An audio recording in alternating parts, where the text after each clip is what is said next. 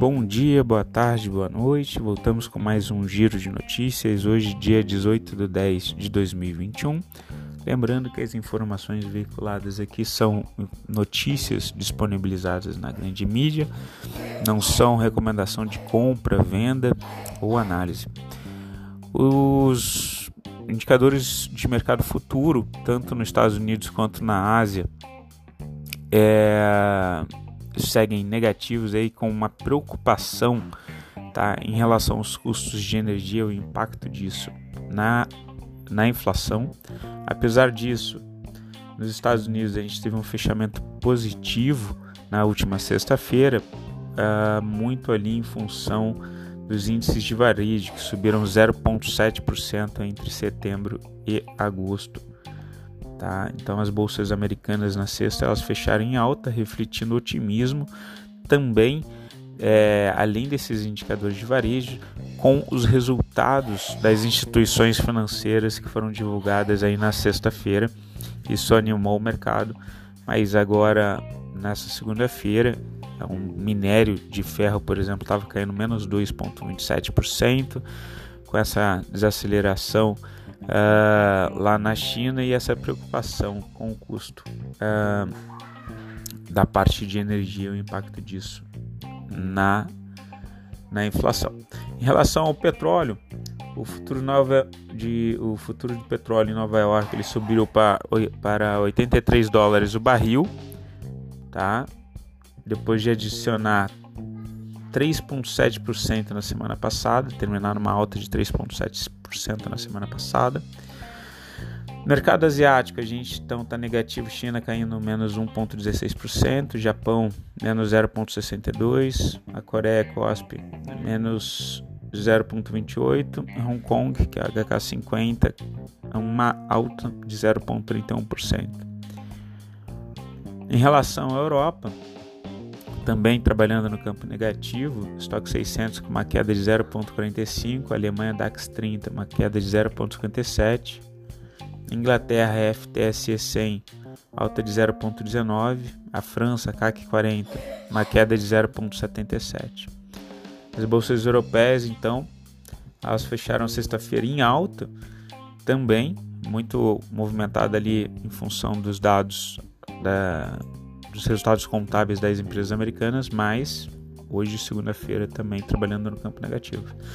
Em relação aos indicadores macroeconômicos do Brasil, uh, a gente teve a antecipação a, do IBCBR, né, que é o indicador que precede o PIB. O cenário doméstico foi divulgado hoje, então, na, na caso na, na sexta-feira, e ele caiu 0,15% em agosto pior que o recuo de 10% projetado. Então aqui também a gente sente um pouco o impacto da redução de PIB. Se a gente for ali nos dados do Bacen, o projetado para 2022 que a gente vem uh, alertando e verificando ali, tanto o setor de agropecuária, indústria e serviço, eles têm quedas de PIB, né, pelas expectativas de 2022. Então o agro negócio, por exemplo, sai de 2,7 de crescimento do PIB para 2,1, a indústria vai de 5,9 para 1,2, o serviço sai de 4,5 para 1,6, varejo sai de 3,7 para 1,8 e o dólar com uma pressão de alta.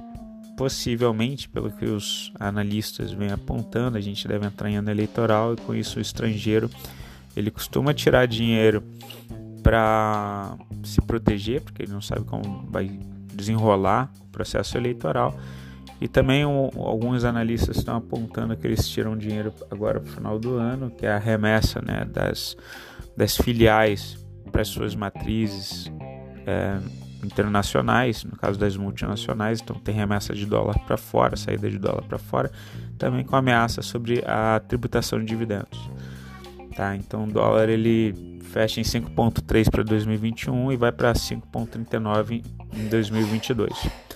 Em relação à bolsa de valores, o IBOV ele fechou com uma alta de 1,29% na sexta-feira, mas futuros trabalhando aí no campo negativo. E o dólar comercial fechou com uma queda de 1,1% na sexta-feira. Em relação aos commodities agrícolas, a gente segue acompanhando ali o preço de boi, parece estar tá reagindo, né? É depois do feriado chinês, mas a gente tá, tem que acompanhar também, segundo o pessoal da Notícias Agrícolas, a liberação das exportações para a China. Né, que cerca de 45, 47 dias atrás teve aquela questão da vaca louca, teve suspensão das exportações, o mercado segue esperando. Já o milho numa tendência ali de, de queda, o plantio aparentemente vai ser bom, vai ter, não deve ser impactado. Uh, e os analistas ali da Scott Consultoria também apontando que seria por essa oferta. É. Em relação à posição dos estrangeiros, teve saída. Uh, a gente está com saldo do fluxo cambial de menos 8, uh, de menos 0,856 bi uh, de dólares e a gente tem um próximo resultado agora na próxima quarta-feira. Tá, pessoal, sigo. Uh, contem comigo aí, precisando de qualquer uh, apoio, suporte, é só entrar em contato e me chamar. Tá bom? Boa semana para vocês. Se cuidem.